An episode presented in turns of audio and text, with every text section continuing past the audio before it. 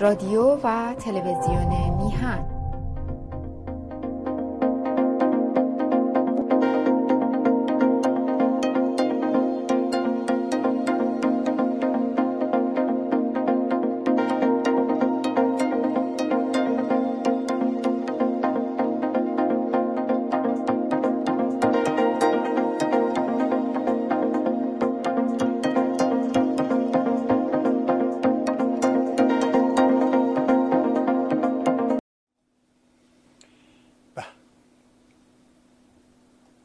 درودی دوباره خدمت یکا یک شما خوبان و نازنینان. سعید ببانی هستم در این روز سه‌شنبه سه‌شنبه ارزم به حضور شما که اول است دیگه، اول فروردین است و سال نو بر همه شما نازنینان خجسته باد. بیست و یکم ماه مارس است. توی تقویم فرنگی یا به قول خودشون اگریکالچر آلمانکا یا تقویم کشاورزی، این روز رو روز نخست بهار نامیدن و خیلی جالبه وقتی به این تقویم کشاورزی نگاه میکنی یا تقویم روستایی، میبینی که بر اساس تقویم شمسی نوشته شده است. دیروزم من یه اشتباه بزرگ کردم، ازتون عذرخواهی میکنم. بس اینم مربوط به صفحه اول شناسنامه است، به قول دوست خوب آقای اسفندیار منفردزاده. هر وقت به این نوع مسائل میرسه میگه آقا به صفحه اول شناسنامه باید مراجعه کرد، که گفتم دوره خوارزمشاهیان، در حالی که خب اگر هر وقت اسم ملکشاه میاد خب نام فامیلیش سلجوقیه، بنابراین چون این تقویم ملکشاهی است بنابراین نمیتونه دوره خوارزمشاهیان باشه، حتما دوره سلجوقی است. ولی از اسفندیار نازنینم تشکر میکنم که همیشه حواسش به این نکات هست مثل دوستان دیگر و زود به هم تذکر میده، میگه آقا دو غلط صفر در حقیقت، و اینجوری ما رو در حقیقت نگهداری میکنه. ازش ممنونم، از همه شما. و به حال گفتم ما وارد پونزدهمین سال فعالیتمون شدیم و این نمیتونست اتفاق بیفته مگر همراهی و همدلی و همیاری شما خوبان و نازنینم. سال نو شد. اجازه بده که در این اولین روز سال بریم خدمت جناب آقای سلیمی نازنی، تقدیم کنیم بهترین شادباشای نوروزی رو، عرض سلام بکنیم به خودش، خانواده محترمش، و آرزو کنیم که در حقیقت سالی که آغاز شده سالی پر از شادی و سربلندی براش باشه. آقا سلام میکنم به شما. من هم سلام دارم به شما جناب آقای بهمانی عزیز، سلام و درود دارم به شنوندگان و بینندگان ارجمند. با شادباش نوروز، شادباش بهار، آرزو میکنیم که امسال واقعا سال سرنوشت ساز برای مردم ایران باشه و اون چی رو که در سال پیش انجام ندادیم، یعنی گام‌های تعیین کننده ای رو که مردم ایران باید بردارند، امسال این رو به پایان برسانیم. ما در سال هزار و چهارصد و یک مردم ایران، به ویژه جوانان دلاور، دختران و زنان ایران، کارهای بزرگی انجام دادم. من اول به این دلاوری ها، به این رشادت ها آفرین میگم به نوبه خودم. شادباش رو هم به این مقاومت میگم، به این ایستادگی میگم میدم، و به تمام مادرانی که، پدرانی که، بستگانی که در سال پیش چنین رشادت هایی کردند و به ویژه اونهایی که فرزندانی رو پیشکش کردند به این رستاخیز بزرگ مردمی ایران، بهشون میگم که واقعا این بزرگترین فداکاری بود، جانفشانی بود که اونها انجام دادن و تاریخ ملت ما این فداکاری ها رو، این جانفشانی ها رو، این ایستادگی ها رو به یقین در دل خود خواهد نوشت و تحسین نسل ها نسار اونها خواهد شد. آقای بهبهانی عزیز، همینطور همینطور و یک کار خوبی هم یک دوستی انجام داده بود و تحت عنوان سینه هشتم و نام این پونصد و چهل و چند نفری که جان خودشون از دست دادند رو به عنوان سینه هشتم اعلام کرده بود. ما هم ازش استفاده کردیم و بهره بردیم و اون رو پخش کردیم در این یکی دو روز گذشته. خب اجازه بده بریم سراغ ماجراها.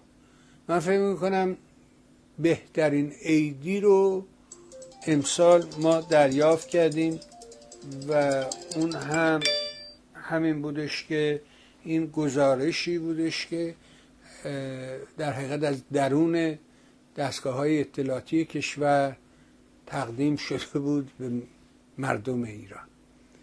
یه هدیه خوب دادن و اون این که فرماندهان سپاه در حضور سید علی روزخون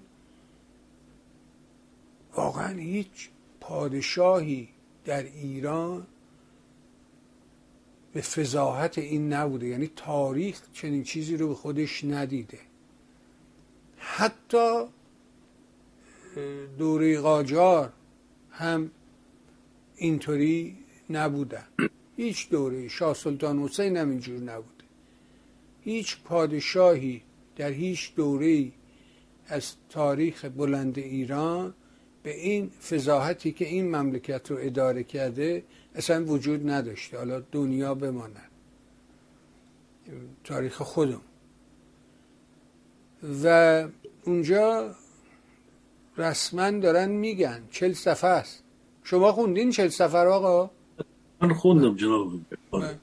جالبه که میگه که توپو گذاشته بودن به سمت محل سکونتش یعنی کاخ مرمر، ولی متاسفانه لو رفته. البته یه جوری هم خوشبختانه، برای اینکه اون ابنیه از بین میره. حیفه که این ابنیه ها رو به خاطر این موجوداتی کثیف آدم از بین ببره. خوب شد که از این بابت توپ شلیک نشد، چون حیف اون ساختمون خراب میشه. بالاخره اینا بخشی از تاریخ مملکت هستن.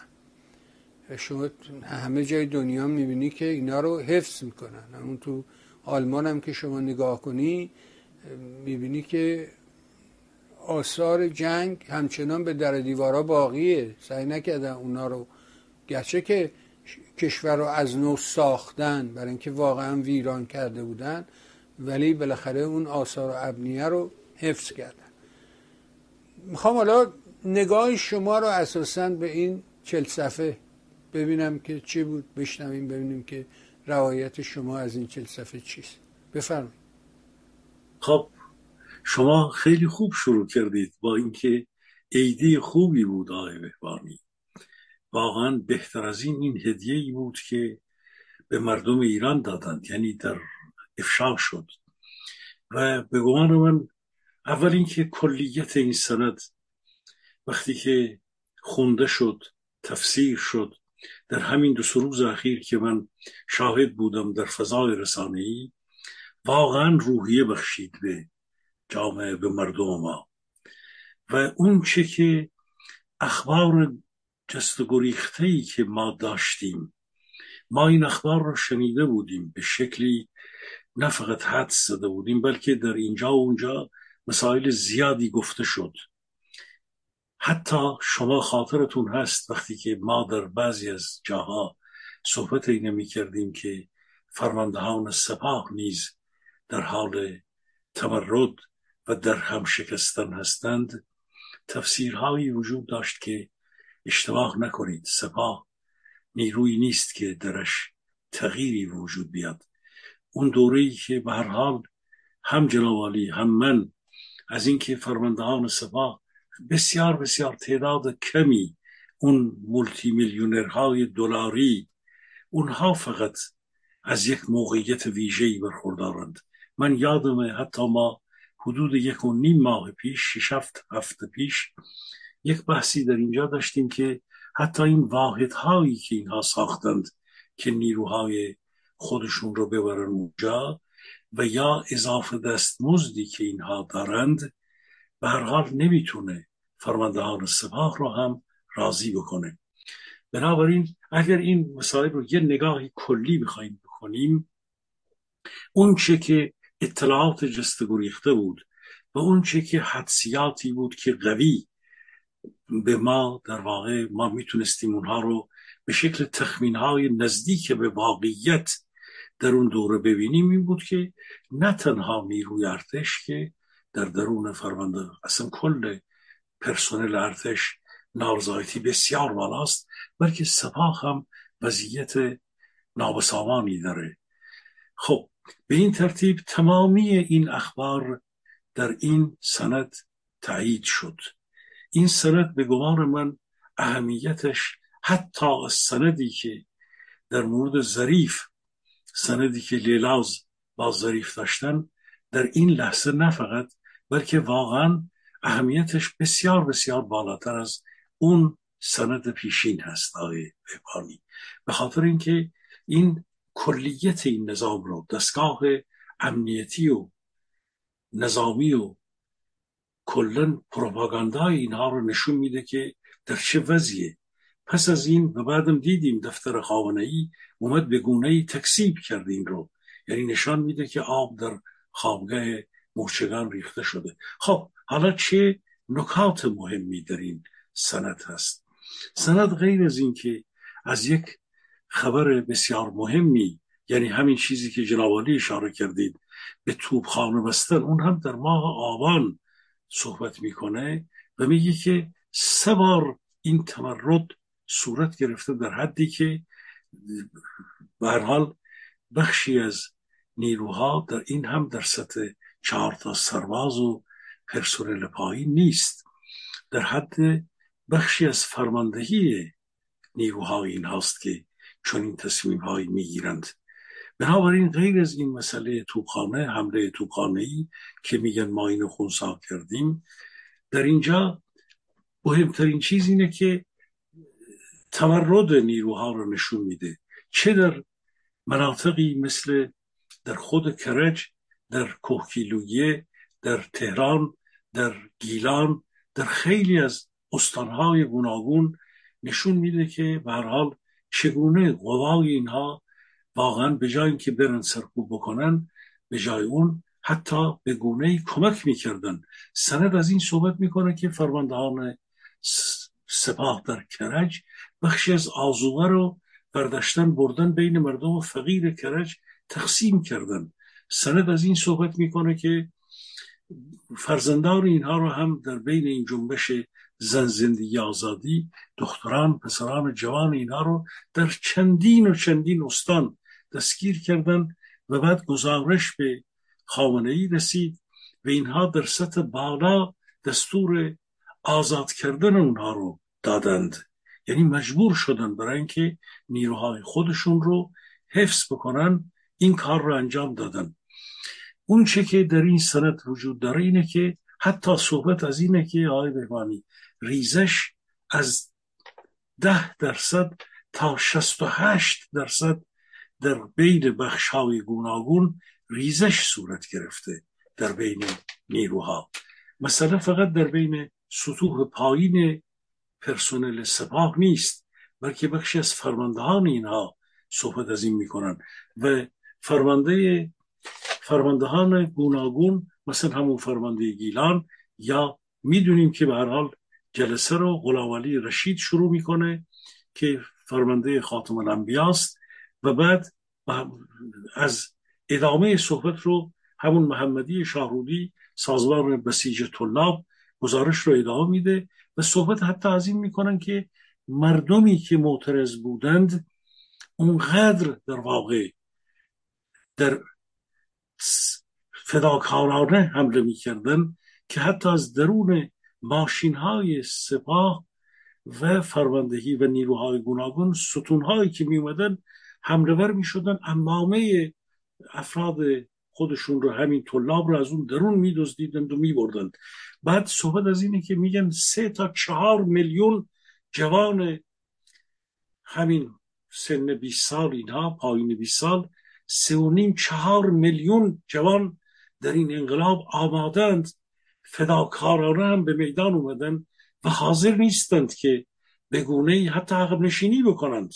یعنی در واقع به این فکر میکنن که باید برن جلو و این مسئله رو تمام کنن.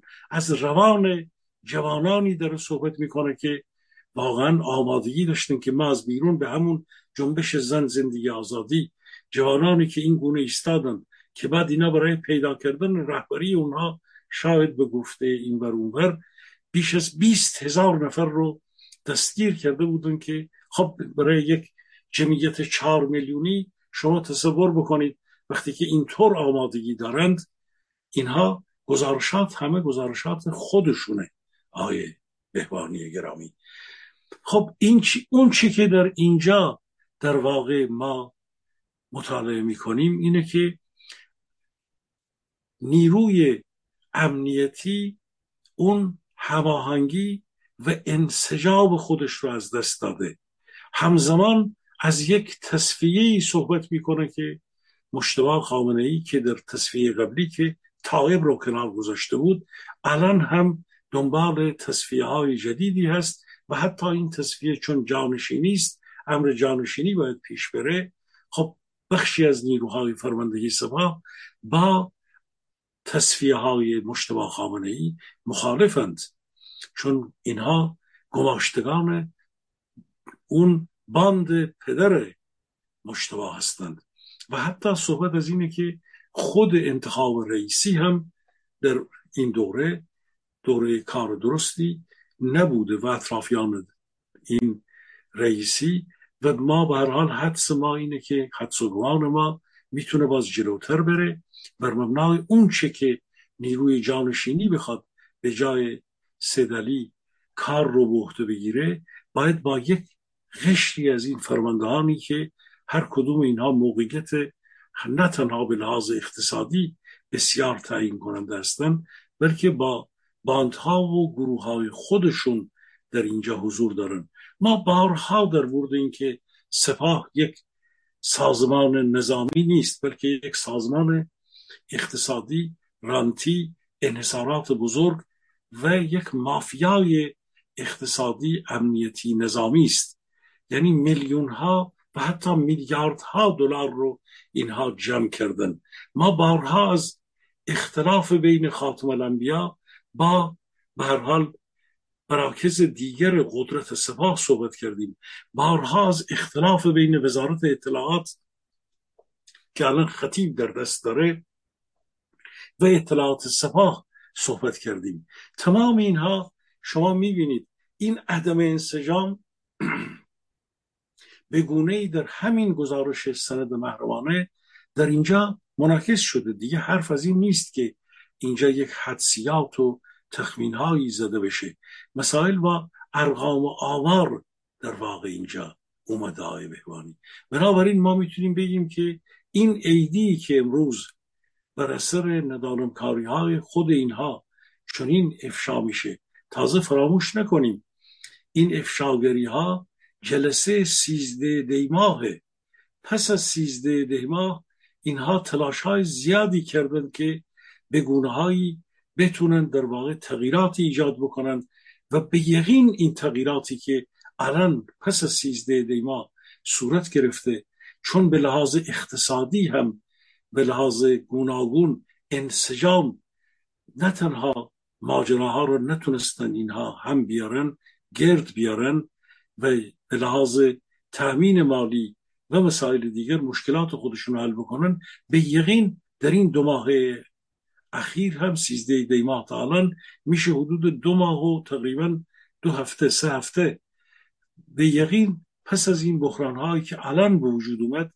ما باید حساب بکنیم که این عدم انسجام، این تنش‌ها حتما حتما بیشتر شده و باید اینها میدونن که گوش بزنگ یک جنبش عظیم دیگری هستن. آقای بهبهانی، فراموش نکنیم که این دوره تمامی ضرباتی که از خارج هم به سپاه پاسداران داشت وارد میشد مزید بر علت شده که فرماندهانی از سپاه میدونن که پس از یک حادثه‌ای جایی در دنیا اون فرماندهانی که میمانند، نه اون فرماندهانی که به آغوش ملت برمیگردند.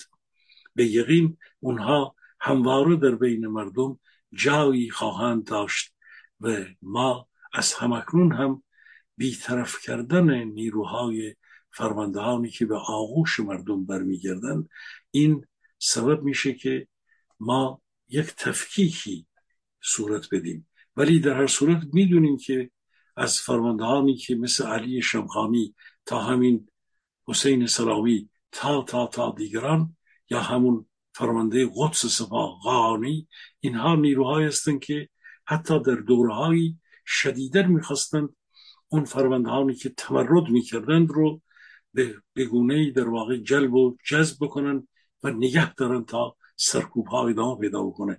سند از حرفای از این صحبت میکنه که یگانهای ویژه در حالی که میخواستن تعرض بکنن مردم رو بکشن، بخش‌های دیگر سپاه در اینجا کوشش میکردن که این فعالیت‌ها رو حتی خونسا بکنند. خب این مسائل رو نمیشد همه اینها رو در صحنه و در میدان دید، ولی به هر حال اینها در بین این شصت و یک فرماندهی که اونجا نشستن در مقابل علی خامنه ای دارن گزارش میدن و به میر سپاه دارن به گونه‌ای فرمانده اعظم خودشون، اصلی خودشون دارن این بحران رو گزارش میکنن. ما دیده بودیم که پس از اون علی خامنه ای اومده بود به قرآن توسل جسته بود و چی کرده بود و چی کرده بود که به گونه‌ای روحیه بده به همین نیروها. ولی خب باید این رو هم بدونیم که کار از کار گذشته. اون چی که باید در درون سپاه صورت می گرفته آقای بهبهانی صورت گرفته و این ضربه ای هست که به انسجام سپاه وارد شد، به نظم سپاه وارد شد، به آرایش سپاه وارد شد، به لوجستیک سپاه وارد شد، به روان سپاه وارد شد. یعنی در واقع روان سرکوبگر سپاه الان در درونش دچار تجزیه شده.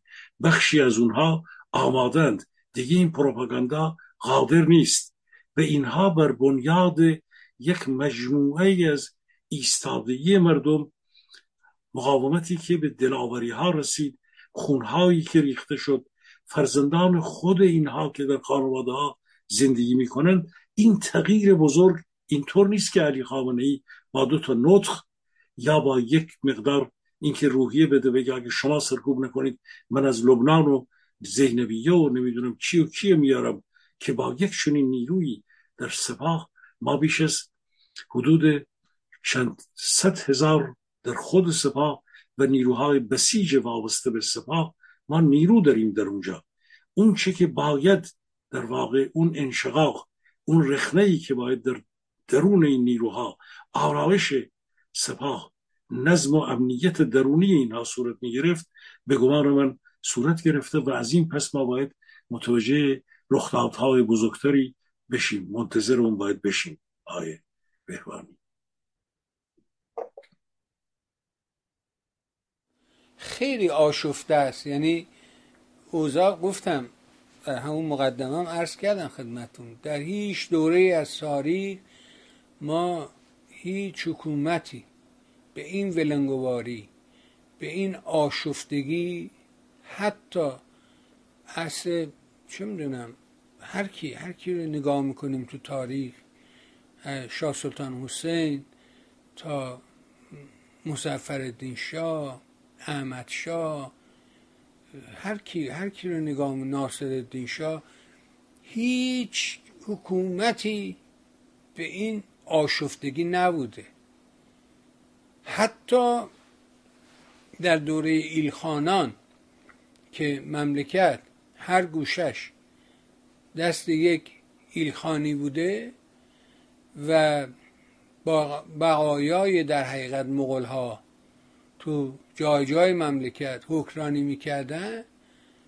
حتی در اون دوره هم مملکت در روابط بین الملل، در رفت آمد آمد و شد، اینها به این بیچارگی و بدبختی نبوده. خیلی ها سوال میکنن از من راجع به این روابط ایران و عربستان. من چندین بار توضیح دادم که اگه شما تونستید دو سر همنام یک آهنربا رو، قطب همنام یک آهنربا رو به هم نزدیک کنید، این احتمال وجود داره که بین عربستان و ایران و ترکیه و این مدعیان جهان اسلام بتونید این ارتباط رو برقرار کنید. اون یکی که میگه اصلا خونه خدا اینجاست، پیغمبرش از اینجاست، کلی... اصلا کلید خونه خدا دست منه، تو چی میگی؟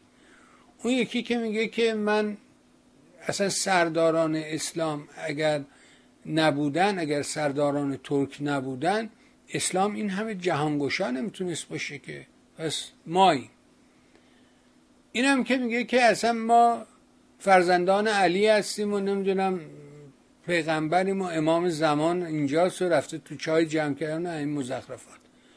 بنابراین اینا شدنی نیست. حالا بذارید اینا بذاریم کنار، بریم سراغ سخنرانی امروزش در مشهد که سخنرانی طولانی هم بود و دیدم ایران اینترنشنال هم تیکه تیکه حرفاشو تحلیل میکردن.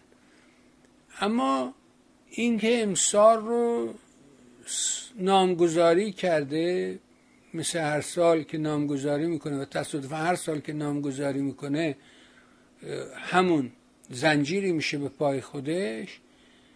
مثلا سال نمیدونم بنگاه های دانش بنیاد، امسال که سخنرانی که اصلا راجب اینا حرف نزد، فقط راجب این که نمیدونم ما گازکشی کردیم، همه دشمنن با ما، همه جهان با ما دشمنن، ما بهترینیم، از این حرفا زد. و امسال سال مهار تورم نام گذاشته. از اونجایی که هر سال هر نامگذاری کرده، گفتم اون گرهی شد به کار فرو بستش، امسال که این نام گذاشته در حقیقت چه انتظاری هست، چه اتفاقی خواهد افتاد؟ نگاه شما را اصلا داشته باشیم به این سخنرانی و به این نامگذاری ها. بفرم. خب اجازه بدید من با یه خبر مهمی شروع بکنم. آقای بهبهانی، بانک جهانی گزارش کرده که بزرگترین رقم تورم مواد غذایی رو پس از زیمبابوه و لبنان ایران داشته. شما ببینید این همه کشور فقیر در آفریقا، در آسیا، در آمریکای لاتین وجود داره، نزدیک دویست تا کشور. ما یعنی از کشور چاد و از کشورهای آفریقایی و اینها که اصلا سرزمین سوخته، برهوت، بیابانها، ما در مواد غذایی به یک چنین وضعی رسیدیم که فقط زیمبابوه که واقعا کشور فقیریه که شده هجده صفر از جلوی پولش برداشتن در سالیان طولانی، یا لبنان که همین ها اونو بدبختش کردن. لبنانی که روزگاری برحال برای خودش یک تمدنی بود، شرایطی داشت، وضعیت اقتصادی داشت، همین ها اونو بدبخت کردن. ما مواد غذایی، تورم مواد غذایی ما از افغانستان و از کشورهای فقیر آفریقا بدتره. خب این چرا باید اینطور باشه؟ قطعاً به سید علی گزارش کردند که وضعیت اقتصادی اینطوره.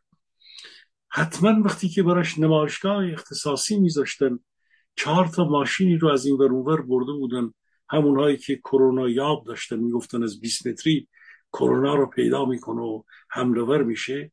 همین پدرسوخته‌های مثل محمد رهبر و اینهایی که باعث مرگ واقعا ده ها هزار نفر شدند که بعد اومد جایزش، پاداشش این بود که شد در واقع رئیس جمهور محمد رهبر. همین ها اینو میبرن در درون یک نمایشگاه اختصاصی در بیتش، در همون کاخش که اونجا نشسته، و در اونجا بهش میگن که این پیشرفت های ماست. خب این پیشرفت ها رو پارسال شما اشاره کردید، وقتی که این از نام شرکت های دانش بنیاد اسم برد، همه اونهایی که واقعا دستن در کار ماجرا بودن میدونستن که حکم در واقع مرگ اینها رو علی خامنه ای صادر کرده.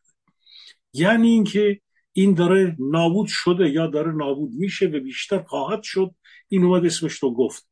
و همینطور تورم تورم در کشور ما وقتی که با این حرفی که خبری که الان عرض کردم شروع بشه، شما در نظر بگیرید مواد غذایی چه در وارداتش چه در تولیدش در سالی که گذشت به چه ترتیب بود، گوشتش، مرغش، مواد دیگرش، نون و ماکارونیش. حالا نون رو با اون سوبسید هفتاد هزار میلیارد تومانی تونستن یه گونه کنترل بکنن و در امسال با اون سوبسید جدیدی که هفته پیش اسم رقمش رو گفتم صد و پنج هزار میلیارد تومان، ولی مواد غذایی دیگر از رونق روغن تا وسایل دیگری که ما به هر حال استفاده روزمره داشت، اینها رو شما میبینید که تمام اینها کمیاب شد و یا اینکه رقم بسیار بالایی نرخ نزدیک سرقمی پیدا کردند اینها. خب او چگونه میتونه این مسئله تورم رو سال مهار تورم و رشد تولید نام گذاشته سال هزار و چهارصد و دو رو؟ ببینیم که آیا تورم میتونه مهار بشه. برای مهار تورم من بارها در اینجا به عرض شنوندگان گرامی رسوندم که باید خلق پول رو جلوش رو بگیرند و افزایش نقدینگی که خودش یکی از اصلی ترین دلایل گسترش رشد افزایش نرخ تورم هست، این در ایران امروز امکان پذیر نیست. و چرا اصلا افزایش نقدینگی رو ما داریم؟ این رو هم بارها صحبت کردیم. آیا علی خامنه ای باند مربوط به او از رئیسی تا نمیدونم اون به هر حال فرمانده قاتل که نمره بیست داره تا کسانی مثل خاندوزی یا میرکاظمی یا محمد رهبر رئیس دوستا، وقتی که بهش میگه آقا وضع اینطوره، میگه همینه که وجود داره، در مجلس میگه قلدره، یا در مجلس یا در شورای به هر حال سه نفره اضافه میشه رؤسای قوا، این به عنوان نفر چهارم اونجا مربع رو تکمیل میکنه. عملا جای رئیس جمهور رئیس جمهور قاتل این حرف میزنه. یعنی بنیاد ستاد اجرایی فرمان امام فرد اصلی دولت اجرایات، از دستور افزایش نقدینگی آقای بهبهانی به بانک مرکزی، از تمامی ریز دستورهای مربوط به بسته‌های به پاکت‌هایی که برای بانک مرکزی در این دوره تعیین کردند تا افزایش یا کنترل این نرخ تسعیر ارز، تا مسائل مربوط به بورس، مربوط به وام‌ها و تسهیلات گوناگون رو، تقریبا تمامی اینها در دست محمد رهبره. یعنی یک چهره از ستاد اجرایی فرمان تاریخخانه به هر حال این انحصارات، این مافیای ستاد اجرایی فرمان امام یا بیت، در واقع تمامی این اقتصاد قاچاق و غیر قاچاق رو، از دستورهای مربوط به مسائل بودجه تا چیزهای دیگر رو اینها تعیین میکنند.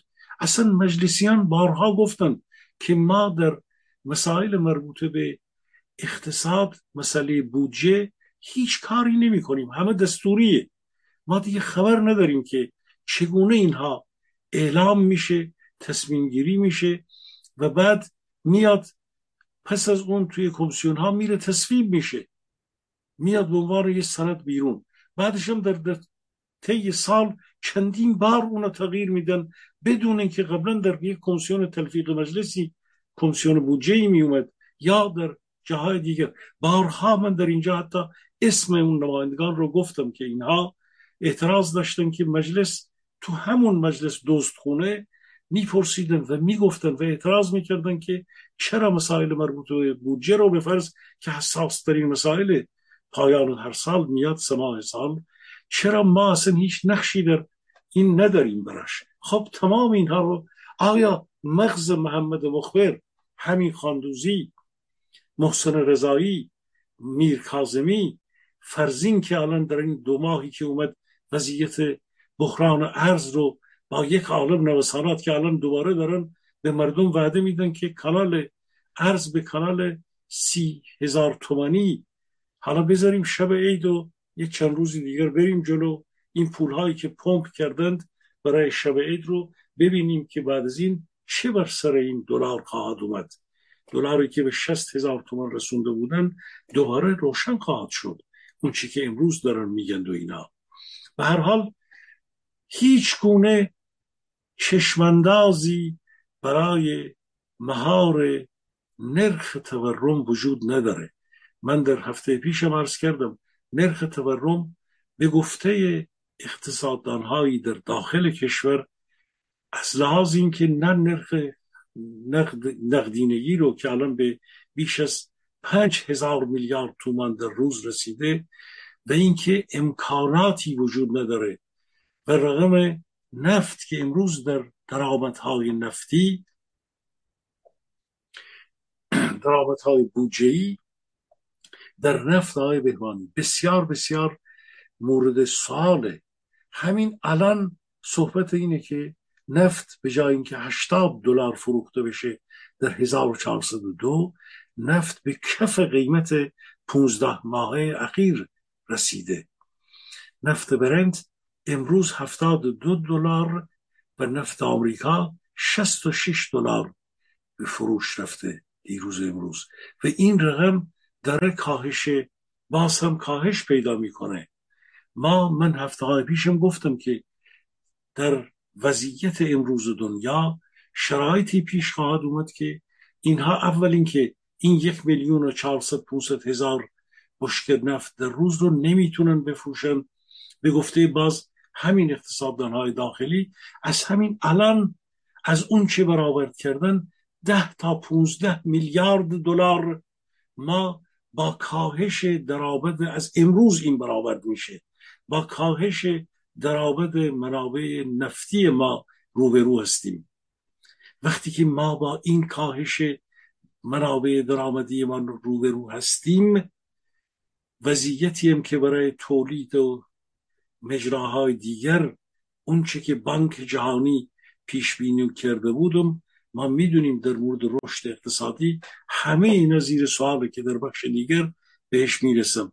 یعنی بخش تولید کمر و قدرت اینو نداره که تولیداتی رو در داخل ایران، در داخل امروز وضعیت جامعه ما بتونه پیش ببره.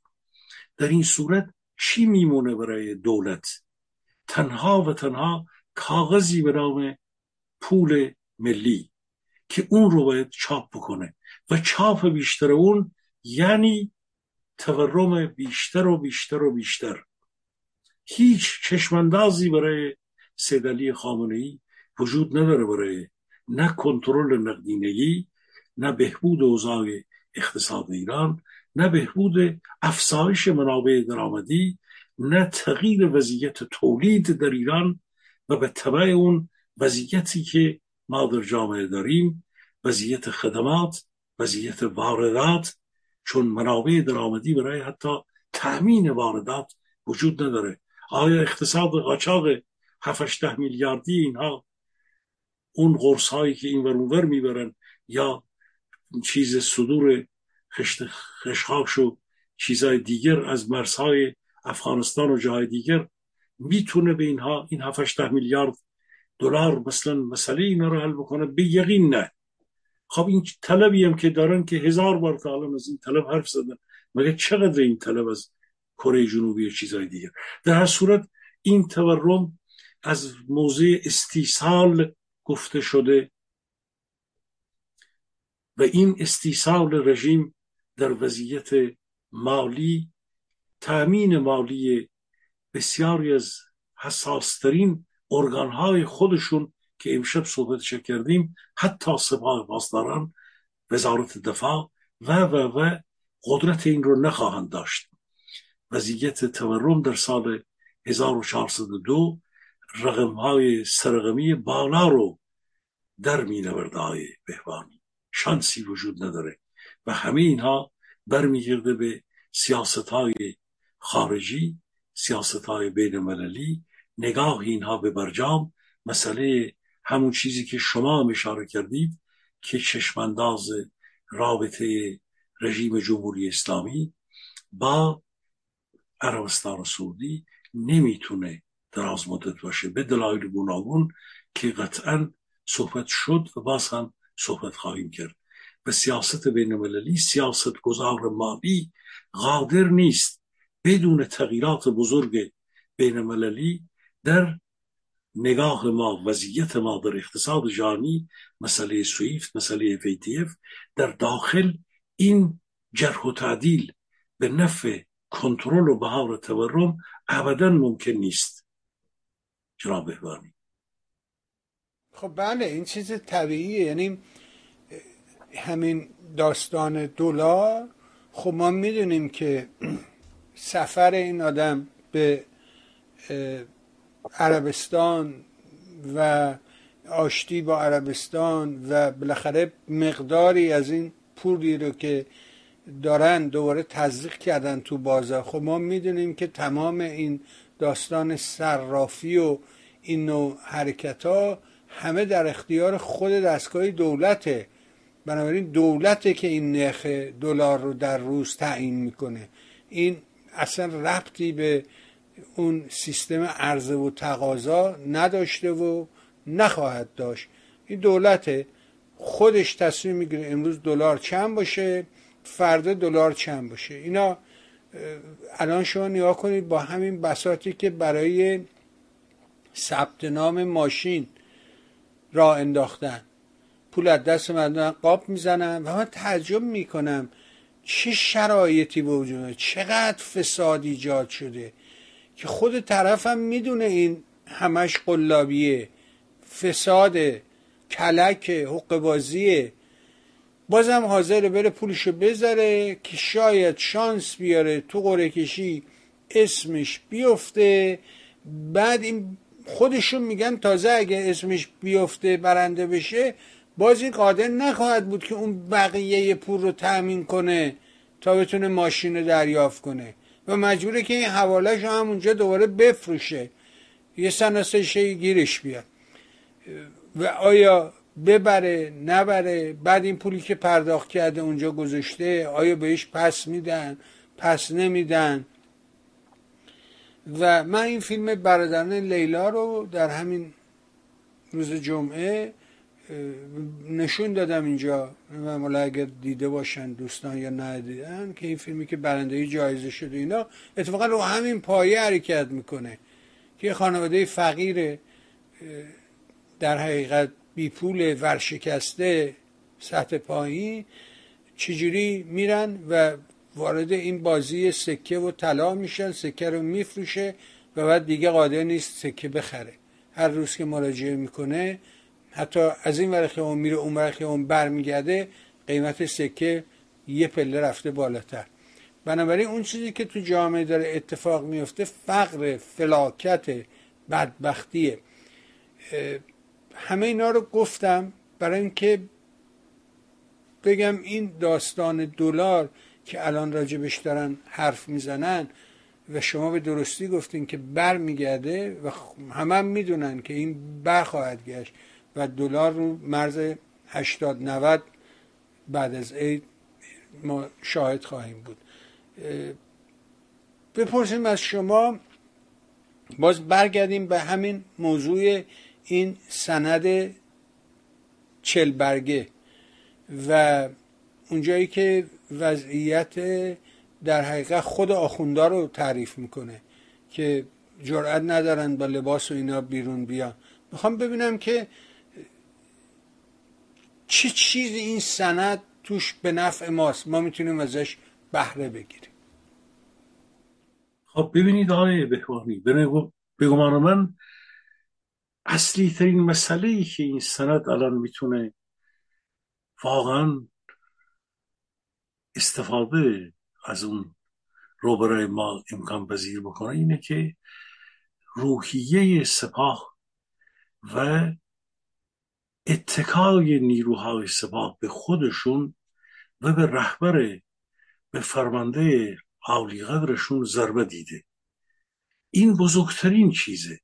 اگر در تاریخ گذشته ما بخوایم، چه در تاریخ کشورهای دیگر و چه در مورد خودمون، به همون دوران شاه الفقید برگردیم، تمامی کسانی که به هر حال دوربر در دربار بودن و دوربر شاه بودن در روزهای در ماهای آخر، میگفتن که نیروهای نزدیک و به ویژه در بین نیروهای نظامی و اون چه که حتی آمریکایی ها خواستند بکنند در اون دوره این بود که برای اینکه فتیله ارتش رو، مقاومت رو در ارتش از بین ببرند، شروع کرده بودن با بازی های بریج و چی و چی و چی القاعاتی رو به فرماندهان بکنند که روحیه اینها رو در واقع ضربه بزنند.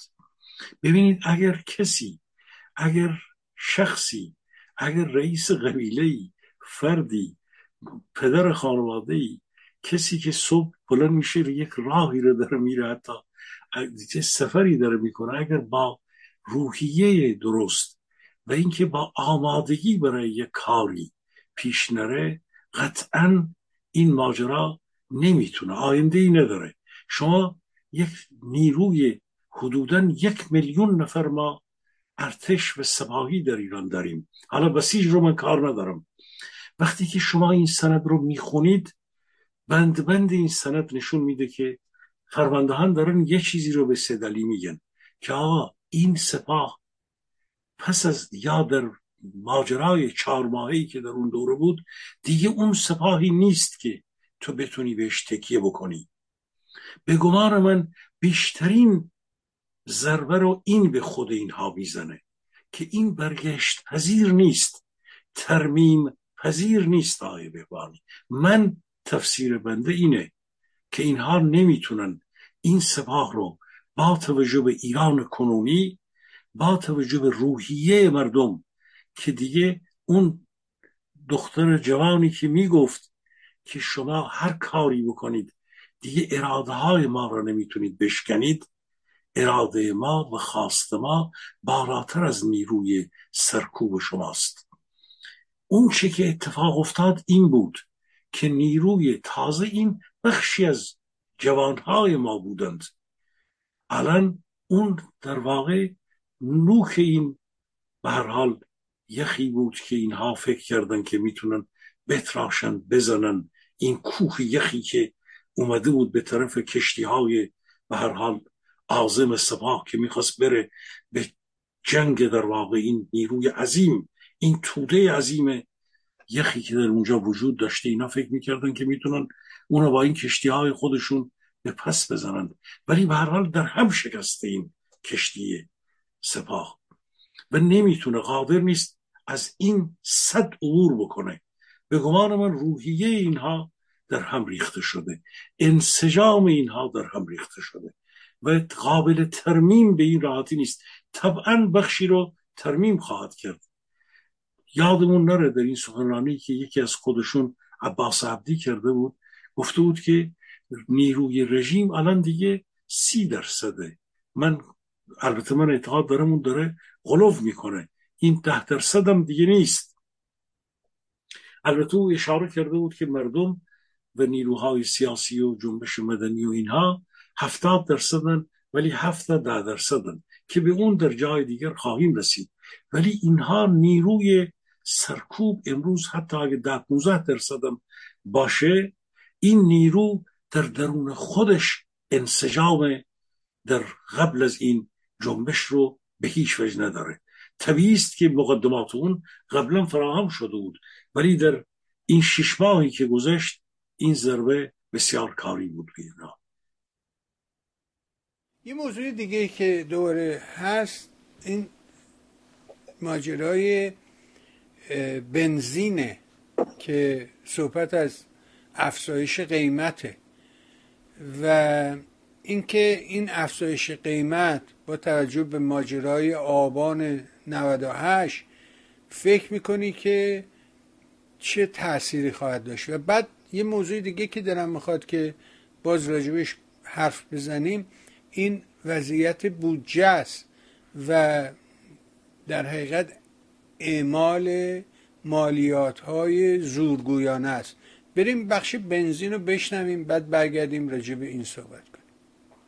اینا آقای بهبهانی، من ارزیابی من اینه، برآورد من اینه که اینها در سال هزار و چهارصد و دو در یک جایی، حالا در بهار تابستون، یک جایی یک دو سه شبانه‌ای خواهند داشت، دو سه شبی خواهند داشت که بحث بحرانی رو در مورد بنزین پیش میبرن و اون طوری که بویش میاد اینه که یک شب اینها این تصمیم رو خواهند گرفت و صبح که مردم بیدار شدن بخشی از این بنزین رو با یک توطئه‌ای قیمتش رو به یقین بالا خواهند برد، چون این یارانه‌ای که اینها در یک دوره‌ای باز برآورد کرده بودن بخش بزرگی از این یارانه یارانه انرژی است که به هزار هزار میلیارد تومان برآورد کرده بودند.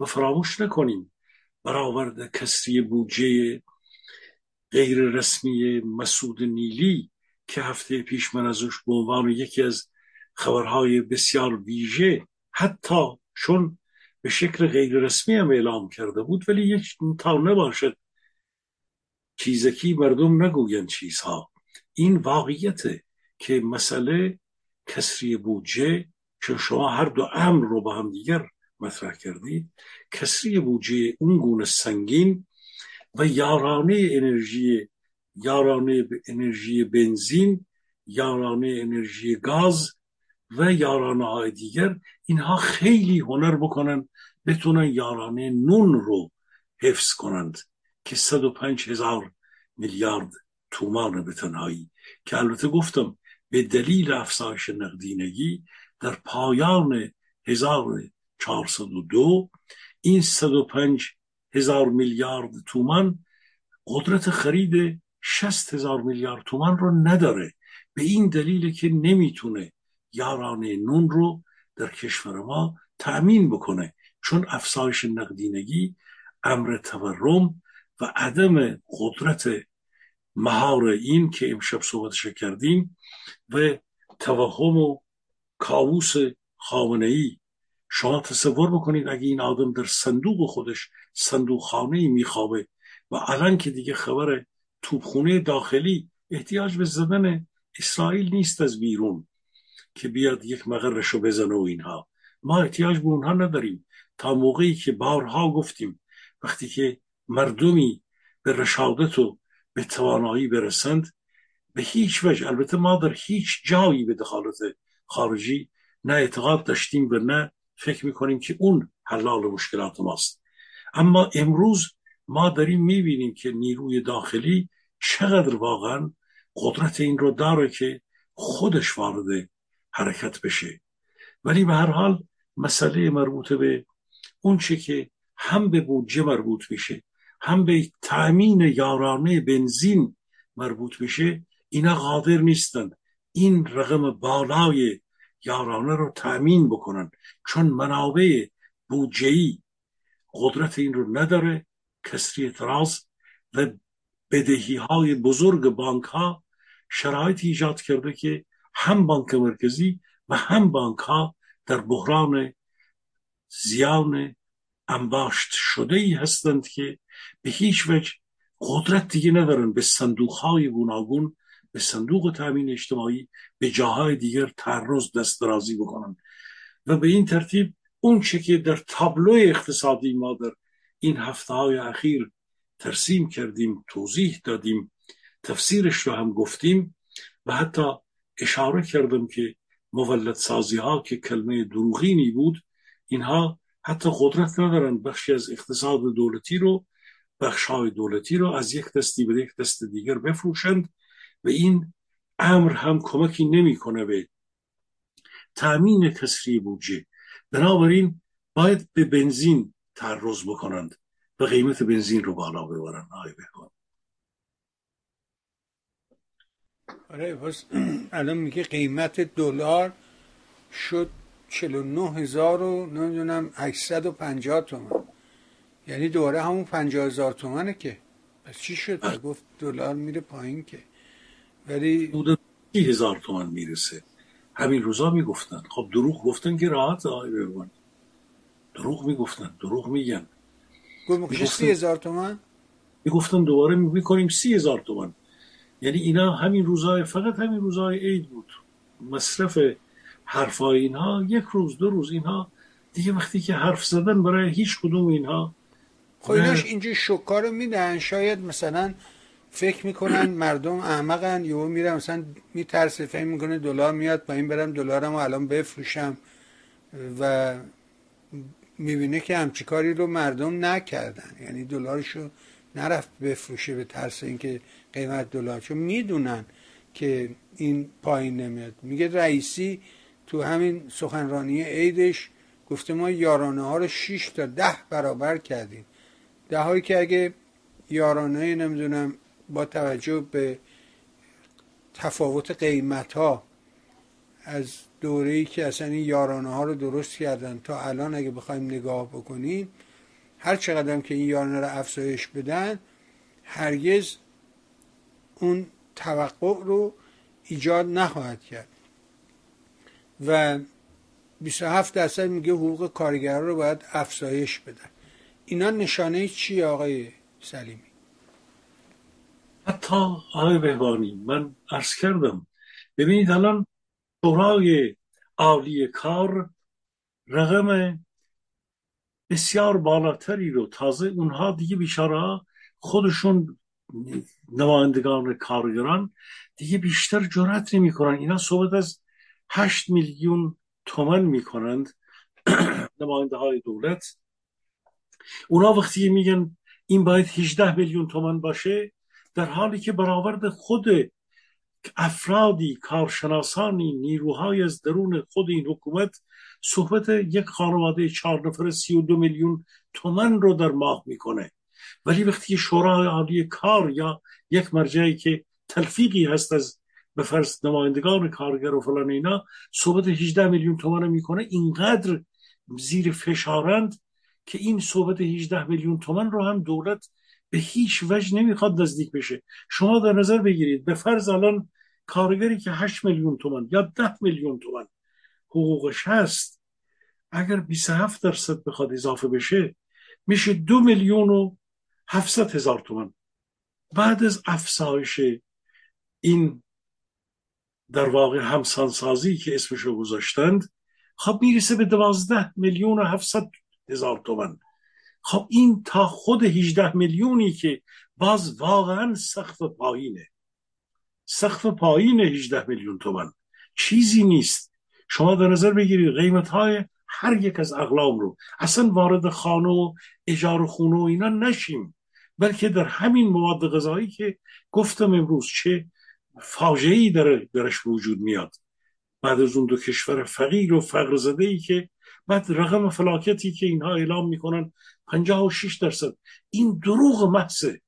و تازه خبرنگارهای ایران اینترنشنالی، من یادم رفت قسمت قبلی بگم، میان همینا میگن خب این رقم، اگر رقم فلاکت که از حاصل جمع نرخ تورم و نرخ بیکاری است، اگه یه خورده خودشون فکر بکنن، نرخ بیکاری با توجه به بحرانی که در سال در این دو سال بعد از کرونا ایجاد شد و الان نرخ بیکاری رو ما داریم از این جمعیت کار، شما ببینید اینا همون رقم نه درصد رو میگیرن. اصلا وقتی که اینترنت صد و سی و هفت روز در سال هزار و چهارصد و یک تماما تعطیل بود، شما در نظر بگیرید وقتی که صحبت از این بود که هفت میلیون شغل به گونه‌ای ارتباط داشت با اینترنت، با این وضعی که در صنایع اتومبیل سازی بود، در وضعیت در صنایع گوناگون بود، در اقتصاد بخش تولید تولیدات کوچیک بود، شما رقم هشت نه درصد ده درصد بیکاری را اینا میگیرن با رقم به فرض مثلا چهل و چهل در سی و هفت درصد جمع میکنن میگن پنجاه و شش درصد رقم چیزه. به هر حال نرخ فلاکته و نرخ تورم هفتاد هشتاد درصدی رو یا میانگین اون رو حساب نمی کنن. نرخ رقم فلاکت به یه چیزی بالای هفتاد هشتاد درصده. فوجه است در ایران واقعا نرخ فلاکت در ایران. اینا صحبت از پنجاه و شش درصد میکنن. حالا به هر حال ایده‌ایم در این ورور این اخبار رو میگن. خب برسیم، من یک نکته دیگر رو هم خدمتتون بگم آقای بهبهانی، چون که مسئله رشد اقتصادی و گزارش بانک جهانی، صندوق بین المللی پول، بانک جهانی به طور ویژه از مسئله نرخ رشد که ما به هر حال نرخ رشد یعنی رشد بیشتر، وقتی که ما صحبت از نرخ رشد میکنیم به تولید ناخالص داخلی یا ملی داخلی اشاره میکنیم. تولید ناخالص داخلی در دهه نود، از سال هزار و سیصد و نود تا هزار و چهارصد صفر بوده، صفر بوده و در دو سالی ما میدونیم اینها رشد منفی بالای هفت هشت درصد داشتند. اون رشد مثبت رو که در سالهای اولیه دهه نود بود، این رشد منفی منفی اون رو به صفر رسونده. خب اینها خودشون هر سال وقتی که صحبت از سال تولید میکنن، سال مقا... اقتصاد مقاومتی کرد علی خامنه ای، حدود دوازده سال از تولید، فقط این اقتصادی که مال خر و چارپا بود معلوم نیست چرا برای اینا اینقدر جاذبه پیدا کرد که مثلا سال فردوسی، سال فلان اینا نگفتند. هر سال فقط صحبت از اقتصاد بود، هیچ چیز دیگری در این سال نامگذاری های سال این وجود نداشت. از تولید نمیدونم چی چی تا چی تا شرکت های دانش بنیان، هر سالی یک اسمی بهش گذاشتند. خب اگر شما اگر امسال یا سالهای پیش رو بگیرید که همین اقتصاد مقاومتی که اینها میخواستند رشد هشت درصدی در جامعه داشت، در اقتصاد داشته باشند، شما میبینید در اون سالهایی که حالا رشد منفی داشتن هیچ، در این یکی دو سال اخیرم که صحبت از هشت درصد میکردن به چهار درصدی هم که بعد دوباره مجبور شدن بگن، حتی چهار درصد رو اینا نتونستن بهش برسند. صحبت از یک رشد در نهایت یه چیزی حدود دو دو به هر حال ممیز دو سه دو چهار دهم از رشد اقتصادی در واقع، اون هم به خاطر اینکه ما سالها منفی رفته بودیم و بعد با فروش نفت یک کمی یک توفیری حاصل شد و الا پایه های این اقتصاد به خاطر استهلاک نرخ سرمایه و ریسک های دیگری که عدم اطمینانی که در اقتصاد بود و بی‌ثباتی اقتصاد، ما نتونستیم در قسمت های دیگر اقتصاد یک رشدی رو به هر حال داشته باشیم. اگر رشد هایی بود باز هم به ارقام و اقلام و پست های سرفصل های مربوط به نفت بود که یه مقدار تولید نفت بالاتر رفته بود، تونسته بودن در بخش هایی این کار رو انجام بدن. به فرض خدمات با یک رشدی همراه بوده و یا بعضی از چیزهای دیگر. در صورت اون چه که وجود داره اینه که نرخ رشد اقتصادی در ایران همچنان اون چه که حتی بانک جهانی برآورد میکنه به فرض حدود چهار درصد به هیچ وجه، اون چیزی که اینا میگن که معلومه یک توهمی هست که یک دروغ بزرگه، هشت درصد به هیچ وجه در اقتصاد فلاکت زده ایران امکان پذیر نیست. ما در اینجا هم باید اشاره بکنم، اضافه بکنم آقای بهبهانی، تا سیاست گذاری اقتصادی یعنی اینکه شما در اقتصاد تغییرات سیاست بدید، سیاست اقتصادی تو تغییر بدید. این بحث در این روزا انجام شد. در ایران امروز سیاست گذاری اقتصادی کار به جایی نمیبره. در ایران امروز باید سیاست کاملا، جامعه باید تغییر بکنه، امر سیاسی باید، در واقع سیاست به معنای سیاست گذاری اقتصاد قدرت نداره، امر سیاسی، قدرت سیاسی در ایران باید تغییر بکنه. نگاه به برجام، نگاه به قدرت، نگاه به مناسبات بین‌المللی باید تغییر بکنه و این رژیم باید تغییر بکنه تا اینکه ما بتونیم از طریق تغییر حکمرانی و سیاست در ایران بتونیم بعداً سیاست گذاری‌های اقتصادی رو تازه شروع بکنیم تا تصمیمات و به هر حال مسائل دیگری. بلا نه رشد اقتصادی، نه مسئله کسی تراز بودجه، نه مسائل دیگری که الان مهار تورم، نقدینگی و عوامل دیگر نمیتونه پیش بره که اینها صادر میکنند. آخه آقای خامنه ای معتقده، یعنی اعلام کرده امروز در مشهد که ضعف اقتصادی ما میراث دوره پهلوی و دهه شصت است.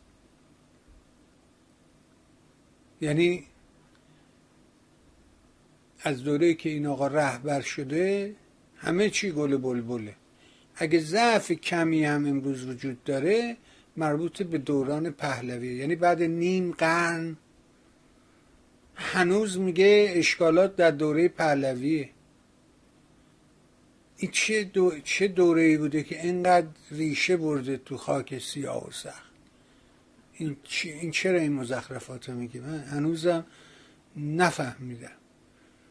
اجازه بدید و... من این نکته رو خدمتتون خیلی عرض میخوام آقای بهبهانی عزیز. اینها اتفاقا این کسانی مثل فرشاد مومنی، من اینجا اینا ممکنه حرفای ما رو گوش بکنن حتما، ولی اینا, اینا هم این لوسبازی ها رو دارند، ولی افرادی مثل موسی قری نژاد و اینها به همین ها میتازند.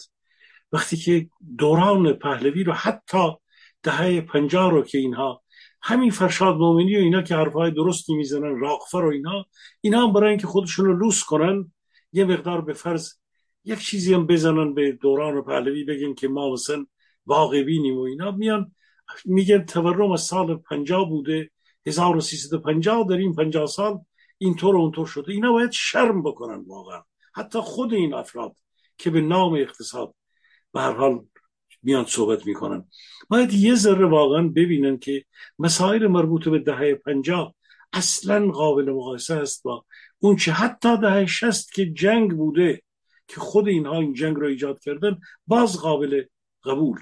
آیا پس از اون اون چه که در دهه هفتاد و بعدها در دهه نود صورت گرفت هیچ ربطی به حکمرانی و سیاست‌های اقتصادی به فرض چهل پنجاه سال پیش داره؟ این که خب باشه، شاه نفت رو فروخت و سیاست‌های نفتی در اون دوره اشتباه بود به یک درجاتی، اصلا رفتارهایی که سیاست‌ها و تصمیم‌گیری‌هایی که در از آغاز دهه پنجاه تا سال پنجاه و هفت بود رو شما در کجا میتونید، چه سیاست‌های بودجه‌ای، چه سیاست‌های پولی و به هر حال مالی و بانکی، کجاش قابل مقایسه؟ یکی دیگر اومده بود گفته بود که شاه در اون دوره اقتصاد و دولتی رو رشد داد و فلان کرد و اینا، نمیگه که اون رشدی که در اون دوران بود بخش بزرگی در اون ترکیب اقتصاد اگرچه قابل نقد هست ولی واقعا وضعیت دهه چهل و دهه پنجاه کی قابل مقایسه است با این؟ آیا ما تا آخرین روزها قیمت دلار، قیمت نمیدونم مارک آلمان، خب همین ها قدرت حتی پول ایران، اگه سه چهار مسئله رو ببینن، حتی افزایش حجم نقدینگی کجاش به این چند ساله، به این چهل سال، چهل سال سیاه واقعا قابل مقایسه است. بنابراین اینها مقصرن، اینهایی که اقتصاددانهای به اصطلاح که خودشون نام خودشون رو گذاشتن انتقادی این دولت، برای اینکه یک رانتی به اینها بدند، از اون رانتی که به اینها میدن استفاده بکنن، همین حرفای بدرد رو همواره تکرار میکنن. آقای بهبهانی بشنوید، واقعا اگر بشنوید باید شرم بکنن، باید دیگه فاصله بگیرن از این حرفا. دیگه گذشت دوران اون که آدم بیاد اینطوری در واقع یه قیاس مع فارق انجام بده.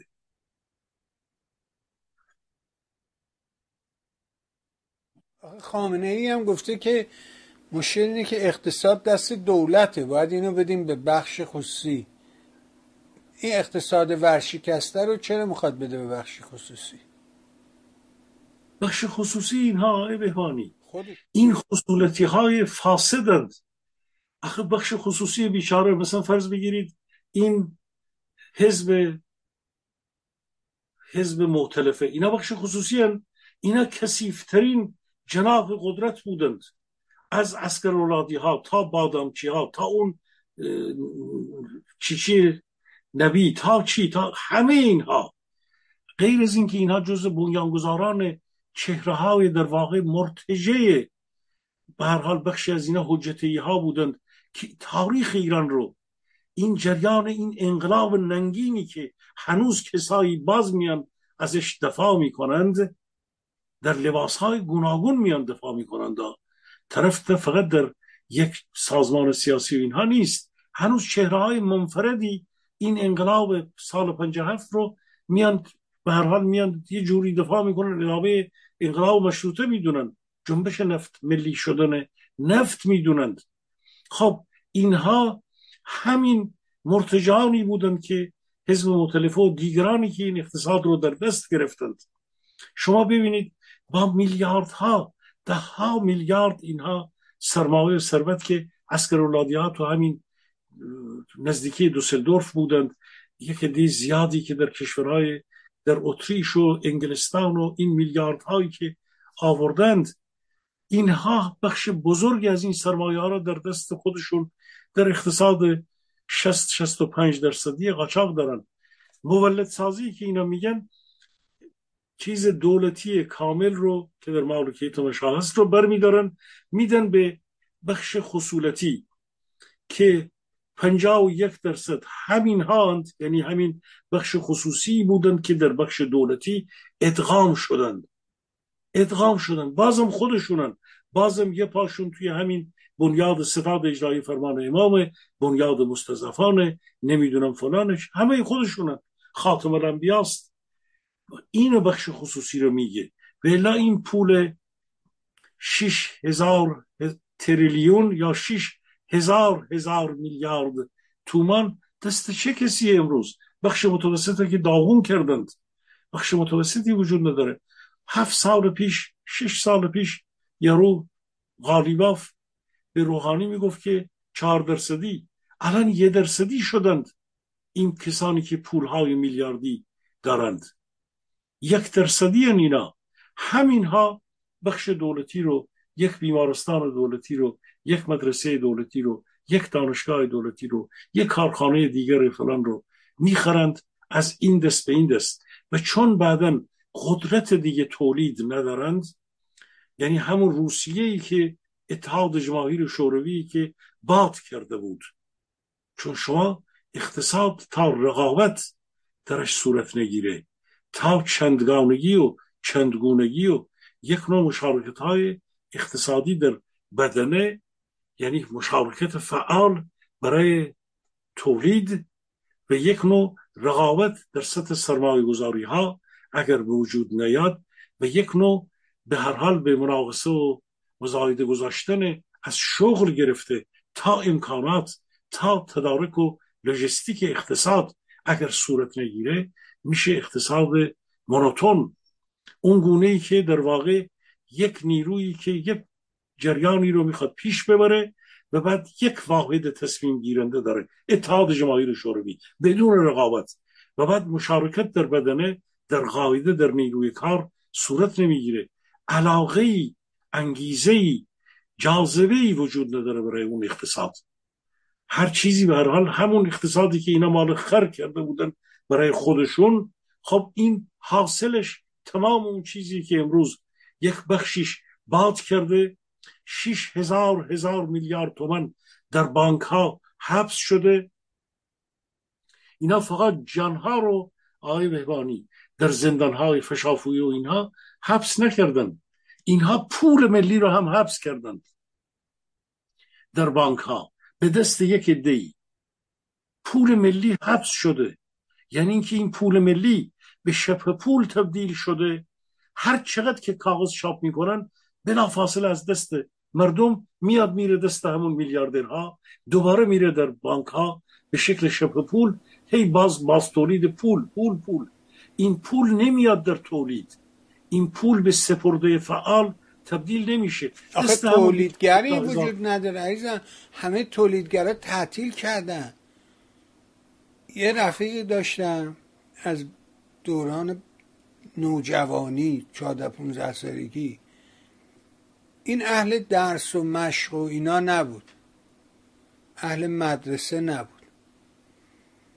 پدرش یک تاجر نیمه صنعتی نیمه تجاری، یعنی هم توی بخش نمیدونم خدمات و هم تو بخش صنعت، این بینابین غلط میزه، خیلی هم متوسط، نه سوپر میلیونر و اینطوری نبود.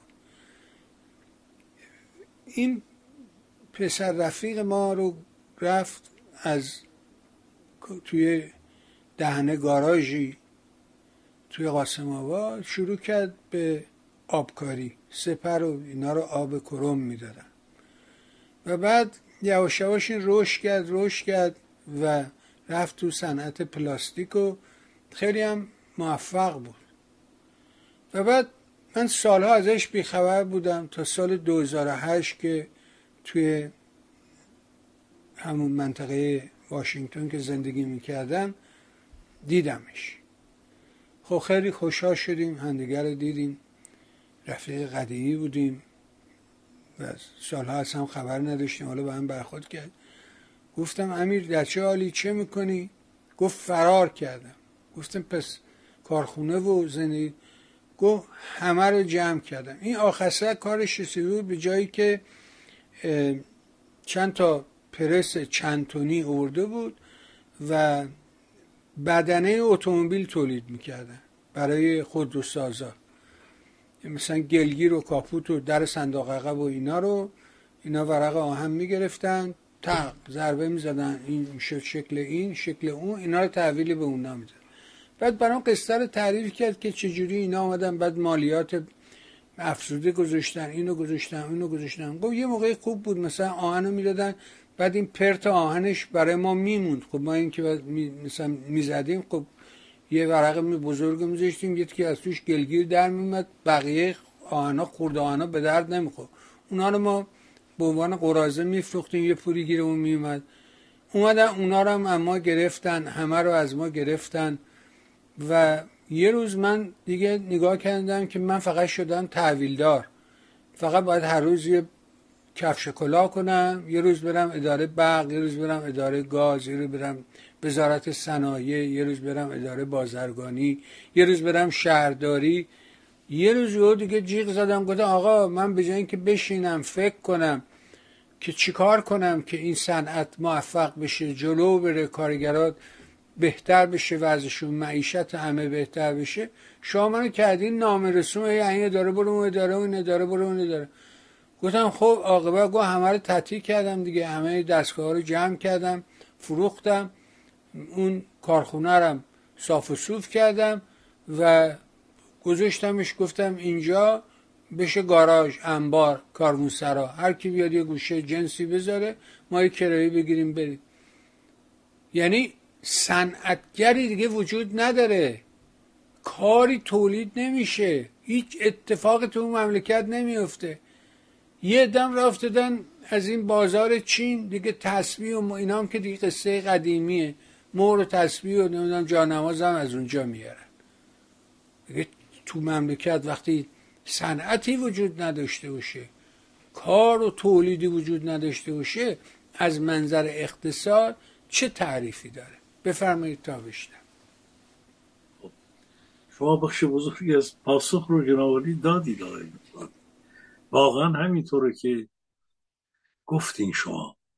ما شانسی در این رژیم با این وضعیت فلاکت زده، با این وضعیت اقتصادی که از بالا از سطر تا زیل، همینطور شما ببینید سیستم بانکی، سیستم تولید که شما الان گفتین، کارخونه‌هایی که یکی بعد از دیگری بسته شد، بورسی که به دروغین سهام کارخانه ها رو، اصلا دروغی بوده، سهام زدند به نام یک کارخانه‌ای که بسیاری ها، همه اینها فروش، خرید فروش بورس یک بازی هست که در ایران داره صورت میگیره، واقعی نیست.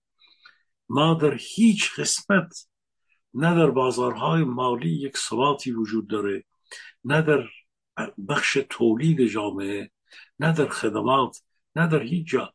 همین الان هم که نشستن پشت درهای بسته اتاق بازرگانی ایران و چین که سرنخ سررشته همه اینها باز هم به همون بیت خامنه ای وصله، که در اونجا میشینن تصمیم میگیرن که به فرض این بخشی از این صنایع پتروشیمی و انرژی نفت و نمیدونم فولادی که صنایع بزرگی که هنوز مونده یک قسمتایی، این رو هم به نابودی، خودروسازی که نابوده، خودروسازی که سودی نداره در جامعه ما، مثل اون شر... شرکت ترابی مال آلمان شرقی که الان آدم میبینه گاگای توی بازارها، توی خیابانها یکی دو تا گاهی اوقات برای بومان اولد تایبرها میان بیرون، یه چیزی از این قطع کبریت هایی هستند که در دوره آخر آلمان شرقی اونا رو تولید میکرد.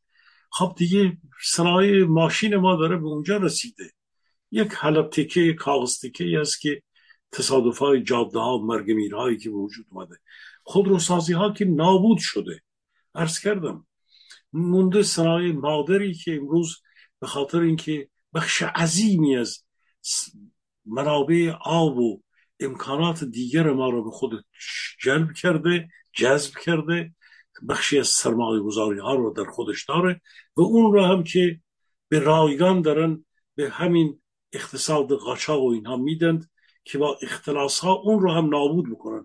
اونها هم نابود بشن، واقعا دیگه چیزی از ایران ما، از این اقتصاد ایران ما دیگه نمونده. بابا همین الان روز اول عید، امروز مگه غیر از اینه؟ امروز مگه روز یکم نیست؟ دیروز نصف شب ایران عید بوده. خوبه هنوز عید شروع نشده پانصد نفر کشته شدن تو تصادفات جاده‌ای.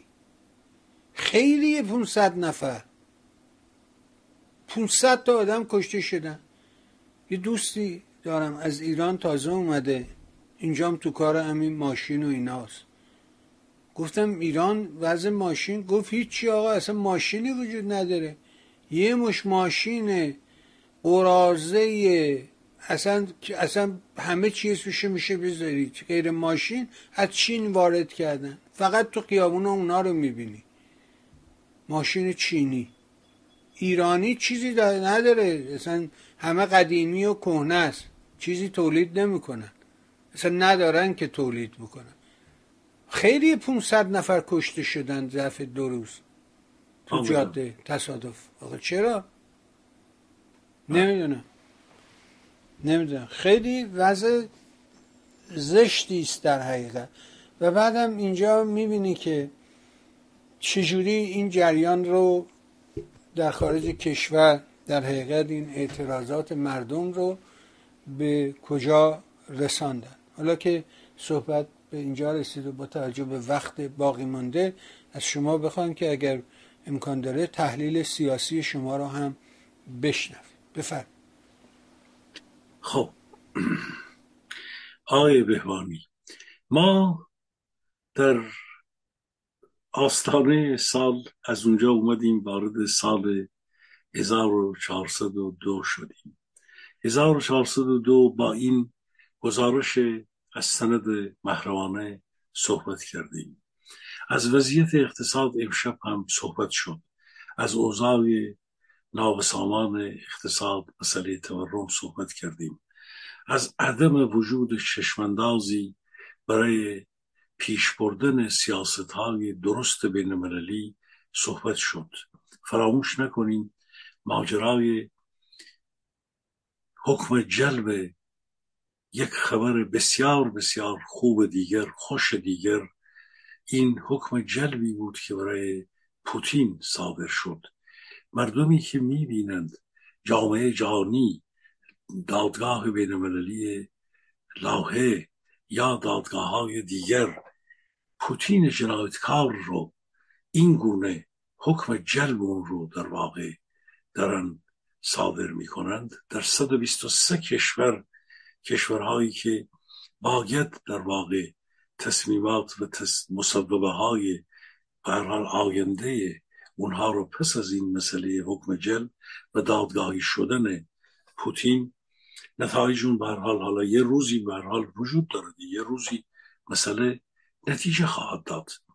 ولی مردمی که امروز در جامعه ما میشنون که میره اینها که در واقع سگ قلاده شدهش همین نیروهای نظامی امنیتی و خود بیت رهبری در ایران که دستورات پوتین رو در این سالها پیش بردند، روسیه پوتین رو پیش بردند و همین به هر حال جوجه جنایتکارش مجتبی خامنه ای که بیشترین در واقع اطاعت پذیری رو از خود ارباب پوتین پیش برده، همین جریان امروز که چندین شرکت رو در ایران و در حتی در ترکیه به خاطر اینکه در کار پهپاد دست داشتند تحریم کردند.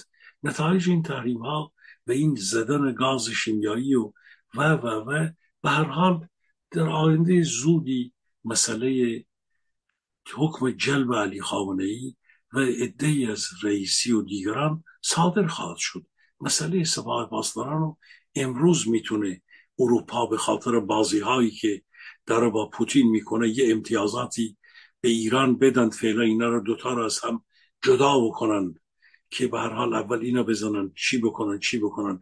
مسائل سناریوهایی است که نوشته شده، ولی واقعیت اینه که فقط مسئله دیر و زوده که اینها به این مسئله خواهند رسید و طبیعیه که خود حکم جلب پوتین این مسئله که این روزها بوده تأثیر بسیار خوبی در جنبش داخل کشور روی مردم، روی همون حدود چهار میلیونی که سند بهره‌واره میگه از جوانان و اون بازنشسته هایی که در تمامی مدت روز چهارشنبه سوری ما دیدیم، روزهای پیش از عید دیدیم که در چقدر شهرها دوباره به یقین اسناد دیگر محرمانه‌ای وجود داره که همین روزها افشا خواهد شد. اینکه اینها اینترنت رو بستند چه حادثه هایی چه رخدادهایی بوده که واقعا از روحیه مردم، از انسجام مردم، شما ببینید اینها صحبت از این میکنن که در صدها شهر در واقع هزاران هسته، هزاران در واقع تشکل کوچک آماده بودند و با همدیگر همکاری میکردند برای اینکه در واقع دیروی رژیم رو ضربه بزنند. بخشی از همون سند محرمانه از کار، از ارتباطات نیروهای مردمی در داخل ایران صحبت میکنه. این یک بخش دیگر از این گزارشی محرمانه هست که در اونجا اومده، یعنی از قدرت تشکل و سازمانیابی مردمی که در خیابانها بودند. ما در این باره صحبت کرده بودیم، هسته‌های سنفری به جوانهای تشکیلات محلات بیست نفره و بعد به تشکل‌های حدود صد نفره رسیده بود که اینها محلات رو می‌گردوندند. حدود صد نفر جوانانی که واقعا متشکل بودند در خیلی از محلات ایران در شهرهای گوناگون فعالیت متشکل می‌کردند. شما رد پای تمام این گزارش رو، این انسجام جنبش مردم رو در واقع کرج، در کردستان، در جاهای دیگر، در که استانهای مرکزی، در شمال ایران، همه جا میبینید. خب در چنین وضعیتی ما جلوی روی ما جنبشی از آموزگاران، جنبشی از کارگران، جنبشی از بازنشستگان، از بخشهای گوناگون مخابرات و پرستاران و رانندگان و حمل نقلی ها و تمام اینها پیش روی ماست. جنبش مدنی که در اینجا ازش در این سند ازش صحبت شده، این جنبش مدنی برخواسته از خواستهای عمیق مردم ایران. دیگه اینطور نیست که به فرض خواب در خارج خیلی خوبه، یک نیروی فکری داره فکر میکنه، بشینن یه سندی با هم دیگر بنویسند. حالا این سند ممکنه یه مقدار مسائل ساویقه ها و زاویقه های فکری اینها رو، محرکات بیرونی یک نیروی به هر حال روشن بین و روشن فکر رو، اینها رو، سیاسیون سابق رو در خودش متمرکز بکنه. ولی در ایران اینطور نیست. در ایران خواست جنبش بازنشستگان حقوق این هاست، مزایای این هاست که از بین رفته، نابود شده. شیش و شیش ممیز چهار میلیون نفر، چهار دهم، شما حساب بکنید، شیش و نیم میلیون نفر در ایران امروز در مستمری به ایران بازنشستگان گرسنند. حقوق چهار پنج میلیون تومان رو ندارند آقای بهبهانی. هشتصد نهصد هزار نفر از معلمان کشور در وضعیت فقر سیاه زندگی می کنند. خب طبیعیه که رهبران اینها وقتی که حرف می زنن، رهبران میدانی در شمال و جنوب و غرب، مورد حمایت پایگاه خودشون قرار می گیرن. احزاب نیروهای مدنی و احزاب سیاسی و سازمان ها اینها در حال پیریزی شدن هست. ما این بار از درون جنبش محلات جوانان ما به یقین در این جنبش، در این خیز آینده، شوراها و استانهای به هر حال شهری و شوراها و سازمانهای استانی و شهری و اینها شکل خواهد گرفت. ما دور قبل منتظر این شوراها بودیم در محلات و در کارخانه‌ها. تردیدی نکنیم، این شوراها در این دوره به وجود خواهد اومد. اینها رو همون بخشایی که اگر بخشی از فرماندهان سپاه از مردم حمایت کرده و سرکوب نکرده، اگر در جاهایی در کرج و اینها آذوقه خودشون رو بردن به مردم فقیر نشین دادند، تردیدی نکنیم که بخشی از نیروهایی که بانک های اینها هستند، دارایی و نمیدونم قسمت هایی که به سیاست های پولی و مالی و چیزهای دیگر اینها مربوط میشه، اینها وارد ابتکارات خلاق میشند و این لازم نیست بانک ها را بشکنید. سیستم مالی و بانکی در همه جا میتونه در خدمت عزیزانی که میشنوند. این وضعیت اتفاق خواهد افتاد، احتیاج نیست و نمیتونیم پول بلوک شده و مجاز نیستیم پول بلوک شده مردم رو در صندوقی که نمیدونم اونها بیان، اینها ما رو، خارج کشور رو، هنوز این پول نیامده، همین منشورها داشت تیکه تیکه میکرد. خدا نکنه اگر صحبت پول بشه.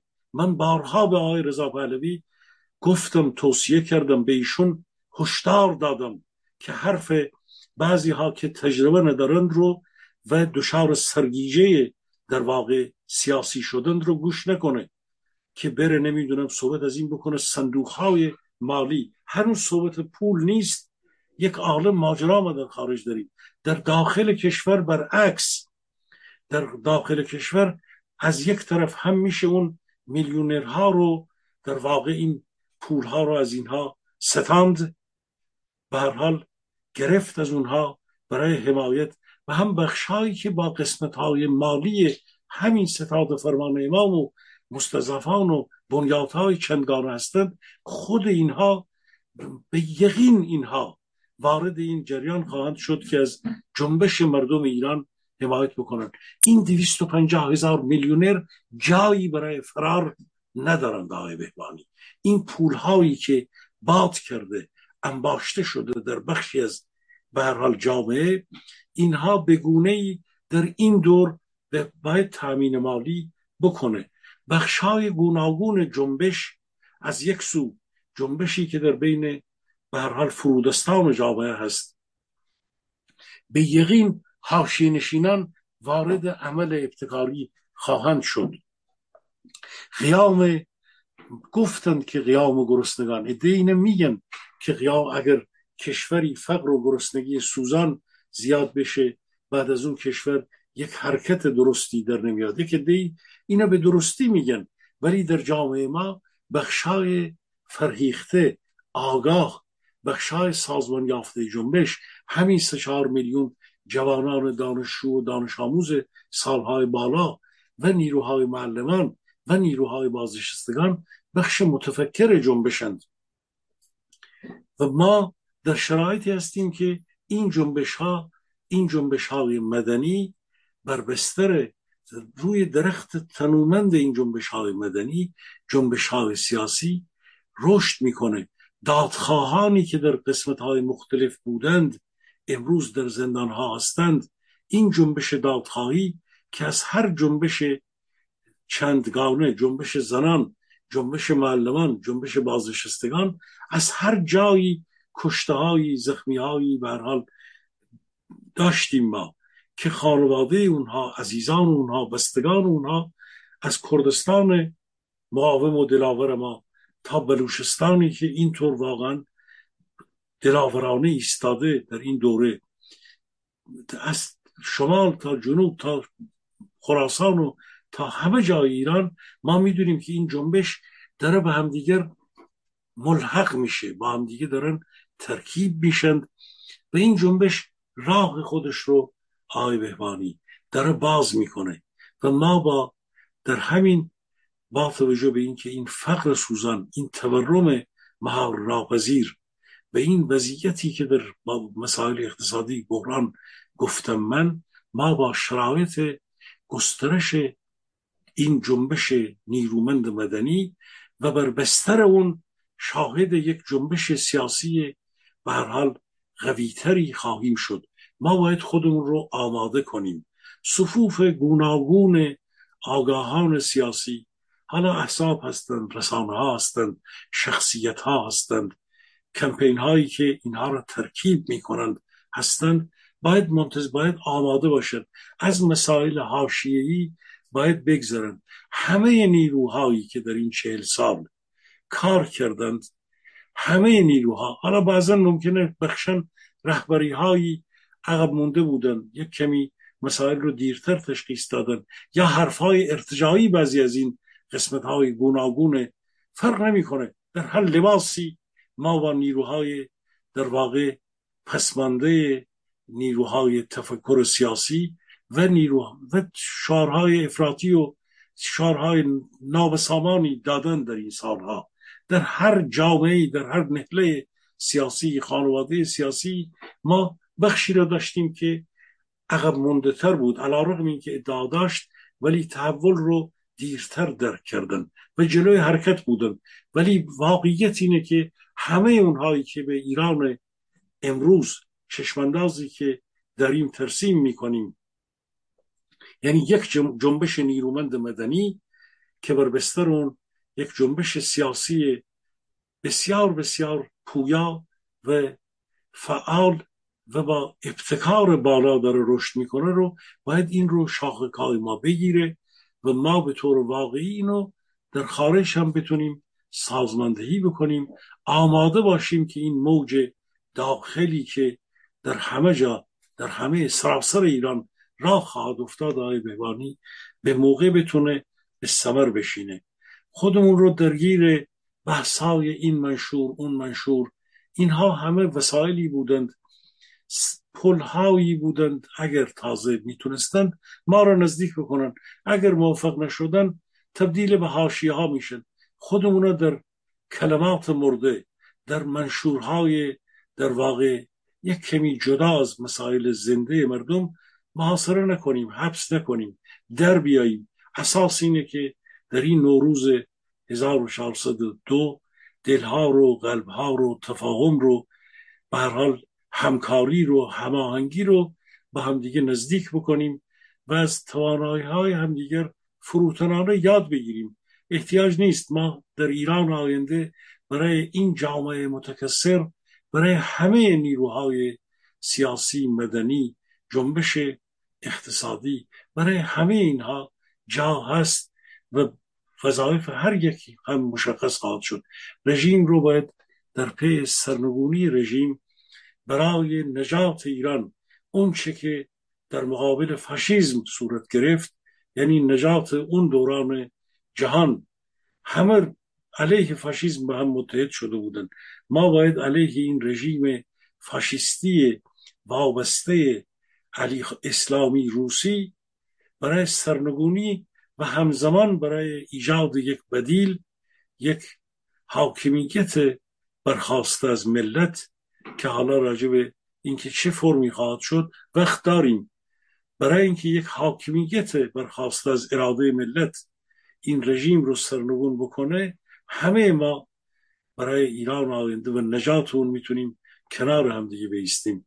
و این منشورها مسائلی هستند که میخواد این راه رو باز کنه. اگر نتونستن مهم نیست، راه بازه. یک شعار بزرگ داریم ما: نجات ایران با پس از سرنگونی این رژیم و وظایف بعدی روشن خواهد شد. جناب بهبهانی گرامی،